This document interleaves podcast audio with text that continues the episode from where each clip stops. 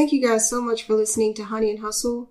We are a visual podcast that features conversations with small business owners, creative entrepreneurs, and those in the nonprofit community. We're so glad that we started sharing our podcast here on Anchor FM. And if you haven't heard about Anchor, it's the easiest way to make a podcast. It's free. There's creation tools that allow you to record and edit your podcast right from your phone or computer. And it will distribute the podcast for you so it can be heard on all the major platforms like Spotify, Apple Podcasts, and so many more. It's everything you need to make a podcast all in one place. If you're listening to this right now, download the free Anchor app or go to Anchor FM to get started.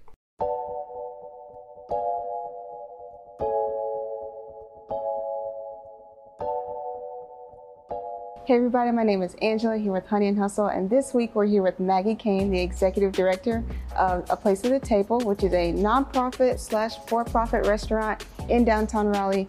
Amazing, amazing concept for a restaurant, amazing food. So I hear I can't wait to try it out. And I'm gonna let Maggie tell you a little bit more about how this restaurant came to be. Sure. Uh, we are a Pay What You Can nonprofit restaurant in downtown Raleigh. We're located at 300 West Hargett Street, and we are a regular restaurant. You'd walk in and you'd see a regular restaurant. You would think you were at um, some sort of downtown cafe like place. Uh, you smell coffee, you smell bacon, and you see friendly photos on the wall, you hear good music, and you walk up to the register. And the thing that sets us apart is all of our prices are suggested prices. So some people pay that price, some people pay more and pay it forward for someone else. Some people pay less because some weeks are just harder than others, and all you can do is pay less for your meal. And some people volunteer for their meal. Um, so all of our prices are suggested, like I said, and you have that option to pay what you can Awesome. So one thing that you said was interesting again is that the prices are suggested. So you really came up with an interesting concept. This wasn't something that you came in with overnight. You did something called mm-hmm. friendraising. Mm-hmm. So not traditional fundraising, mm-hmm. right? So yep. can you tell me a little bit more about that? Yeah, yeah. So back in uh, this was 2014, I was working for a day shelter, working with primarily people experiencing homelessness, and I saw at this day shelter, I, I was just becoming friends with some awesome, awesome people, and I wanted to know them more. So I would eat with them, and eating with people experiencing homelessness or extreme poverty meant we'd eat in the soup kitchen. So at a soup kitchen, I found that you know while they're great and they serve an abundance of food and they really fix the hunger problem we have in our community, I saw that we'd stand in line and we'd get inside, we'd get handed a plate, and then we would sit down and have to eat really quickly so someone else could come in and eat. And again, soup kitchens aren't bad. It was just so it was so different than my life experience. And so I got to I started taking people out for meals. And so a lot of my friends on the streets, it would be their birthday or their anniversary, and so I'd say wherever you want to go, let's go out to eat. So we ended up at um, places like Golden Corral and buffet restaurants a lot. And so my first thought was, oh, we're here because people are really hungry and they want a large amount of food, like you get, would get at a buffet. But um, that wasn't the case. I said, I asked my friend John, we'd gone to Golden Corral two or three times. I said, Why are we here, John? And he said, Maggie, because two reasons. Living in poverty means you get treated as invisible a lot. And here you've got multiple people who greet you, acknowledge you, say hello, and just you, you have value here. You're seen. And the second being that you have choice. Living in poverty means you don't have much choice. People make every decision for you. And here I can choose if I want a waffle, if I want a salad, and I get to make that choice. Um, and that was kind of a mic drop moment for me where I said, there's got to be something else we can do. So I started researching, found this pay what you can system, found that there were over, at the time, 60, now there are only 30 pay what you can cafes across the country, and said if other places can do these, use this model, then Raleigh can too. Um, so we started working in 2014 to building this model that we have. And so back to your original question about friendraising versus fundraising, um, it was, you know, I knew that we couldn't ask for large amounts of money out out the gate, right? Who was I? I had never started a restaurant before. I had never started a nonprofit before. Who was I, right? And I had no experience, and neither did our team. And so we decided that we would just start building the community. So from 2014 to end of 2017, we made friends. We would we did information sessions. We did pop ups. We um, went to we did tables at at different fairs. Um, we did outreach. We would go to nonprofits once a month and did outreach outreach and really friend raise. So built the friends that then made a place at the table happen in 2018 and then still makes it happen every single day. Yeah.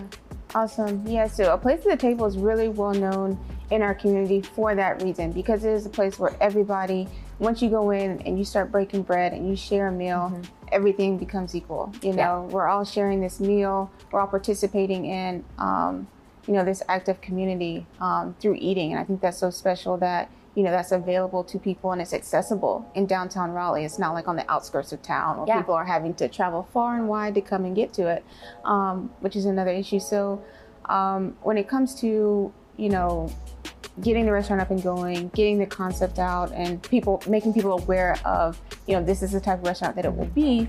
Um, so, what was your community response to that, and how have you kind of adapted and shifted to meet the needs of the community as you've gotten started with the restaurant? Sure, yeah. So we one we knew back to your point, we knew we needed to be in downtown. We knew that this is where we were going to find a mix of people, people who are living, playing, and working downtown, but also people who are um, living in low income housing, who are taking public transportation, who are seeking social services, or um, again working in downtown. So we knew that that is the place where we would we would meet the most people and really be this this melting pot of different people, cultures, backgrounds, and and be the place that everyone had accessibility to. Um, and so we knew off the, the off the bat that downtown was it. So we had pegged that, um, and then we just started asking the community what they needed. Right. So we did outreach once a month, and we would go to a different nonprofit and serve a meal and ask what do you want to see? What do you want this cafe to be? Do you actually want a pay what you can cafe? Do, what kind of food do you want? And so we learned from different folks in the community that that needed that may need a meal eventually. Um, we also worked with different restaurant owners. We worked with lawyers, accountants, all these different people, and heard what what they wanted and needed too. Um, and a Place at Table is a true community movement because we pulled in voices from so many different people and and listened and then built what we have. So, you know, a restaurant owner said, you should do this. So then we we did we ended up doing that. A lawyer said, you should do this, and we ended up doing that. Um, and so we just kind of evolved slowly but surely. We also got on social media, which was huge for us. And so no one ever said this is a terrible idea. No one said, Maggie, you shouldn't do this, that this is not ever going to work. Everyone says this is a great idea. Mm-hmm. Right? So people would follow people followed the journey. So day one, 2014, we posted a picture. I gotta go back and look at what that picture was. Posted a picture and we had no idea what we were getting ourselves into, but people followed. And then little by little, we got more and more followers. Just like events, we started hosting pop up events and learning from our target audience and from all audiences. We popped up, our first pop up event had 50 people, and I think they were like my mom and my best friends, right? and then the next one had 100, and the next one had 150. By the end of it, we did 12 of them. The last one had 400 people come, mm. and people could come, they'd sit down, they'd eat they break bread, like you said, and then pay what they could for their meal. And there was this diverse, cool group of people. Mm-hmm. We have a picture on our wall with Kristin Cooper, the governor's wife, sitting across from a guy I know who sleeps under a bridge, a girl I go to the gym with, a woman who lives in low income housing with her kids. All these people sitting together, sharing a meal, and then paying what they could. Mm-hmm. So little by little, people were intrigued and mm-hmm. followed along.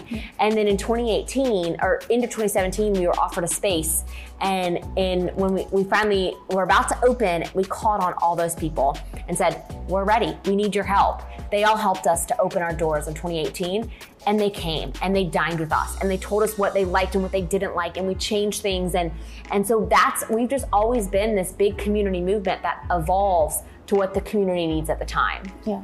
Oh man, that's awesome. You did that answer on, your question? It did. Okay. It did. Yeah, you touched on so many great things in there.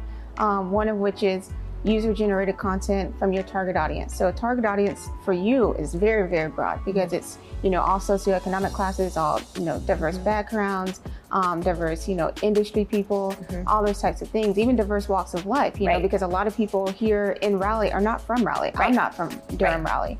Um, and so you really had to be open to just the sheer amount of different responses you are going to get and try to incorporate them the best way you can to make something that works for everybody.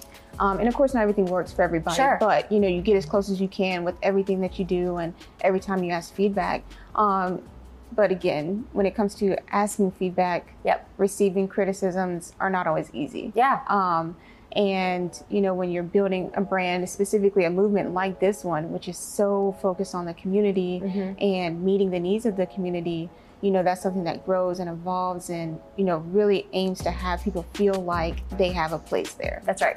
A place Thank you for saying that. That's my goal. So thank you for saying that. I want everyone to feel like they have a place and they can participate in this community movement, like you said. And and the cool part about Table is that whether you're dining there and just choosing to come and eat an awesome biscuit, right? Whether you're donating and paying extra for your meal, or you're donating and not even able to come into the cafe because you live outside of Raleigh, or whether you're volunteering, you feel like you have a place and you feel a part of a larger community. We, we all, our, our main mission is to provide community and good food for all, regardless of means, because the, and there's a reason why community's first, because that's the most important. We all are searching for something that is bigger than ourselves and something to be a part of. Mm-hmm. And table, at a place at the table, everyone really feels like they can be. Mm-hmm.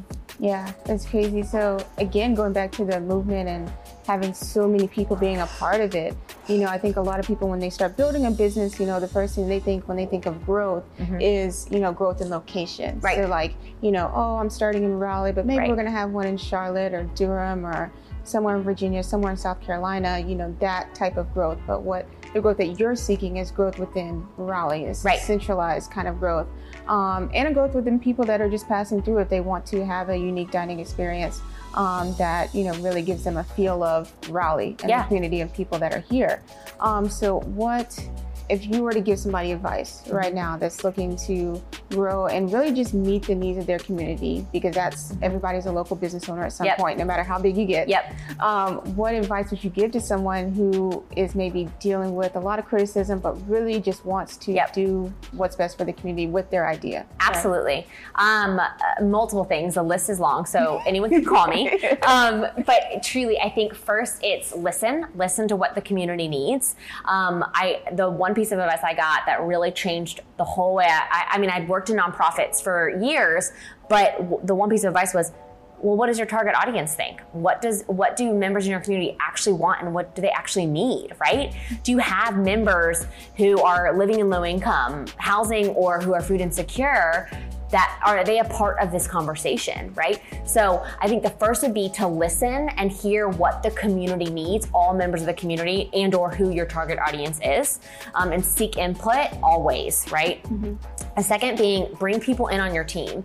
Um, people ask me all the time, you know, how did you become an entrepreneur? And I always say, I don't, I don't think I am an entrepreneur. I, and if I am, entrepreneurship, and I actually believe this, to be honest, entrepreneurship is is um, is multiple people doing it together. You need people. So bring people on your team with different skill sets that you don't have. I don't know accounting. I don't know legal documents. I don't know, I barely knew restaurants, but I brought all those people to come and add their perspectives and their points to this conversation. And it changed everything because we're not we're not supposed to be good at everything. We're supposed to work together to make it happen. I really believe strongly that that good things happen when communities of people and different people come together to make it happen. Hmm. So I think two things really truly is one listen to what your community needs and two bring people alongside with you and don't be afraid to ask for help because they want to help you just got to include them in the conversation Yeah, absolutely. Couldn't agree more. And I appreciate you for sharing that with people because I really hope that people get something out of that. If they don't get anything else, is that, you know, wherever you are is exactly where you need to be to grow whatever you want your business is. Um, you just have to really be of the mindset that, you know, this is for the community and this is how I'm going to approach this rather than this is my idea, even if I'm hearing that people don't like it. Right. Because, Right. you know, you know, you're not going to be successful if you're not actively working to meet the people that you serve. right and and to add on to that don't reinvent the wheel Yeah. if you want to start a soup kitchen in your area that's awesome but if there's already a soup kitchen work with them to create something that might be a little bit different that's also needed in the community right? And and use people who have already done the model that you've done or the concept you've done talk to them and ask how they did it and use their documents. Like we're all just trying to do good here. We don't It's okay. No, thank you so much for coming. Thank thanks for having me. You're it's so good to be with you. Yeah, good to meet you in person. So me and Maggie have like talked on the phone ages ago, but we I know. we're just, So not, we're just not meeting in person. But it's so good to finally meet you and put a. I mean, you got you have the picture in your in your um, email thing. I don't have the picture in my email, so I knew what you looked like, but Yeah, I shaved the head, so that's I love it though. That's a good look, a good quarantine COVID look. Uh, we're all mad here, okay? Yes. we're all mad. Uh, Do you see my hair? we are. This is the wake up at six and shower and go. Yeah, Look. this is the quarantine times we're in, people. So That's right. stay safe, stay sane. Like this video if you liked it. Subscribe to the channel if you haven't already, and we'll see you guys in the next video.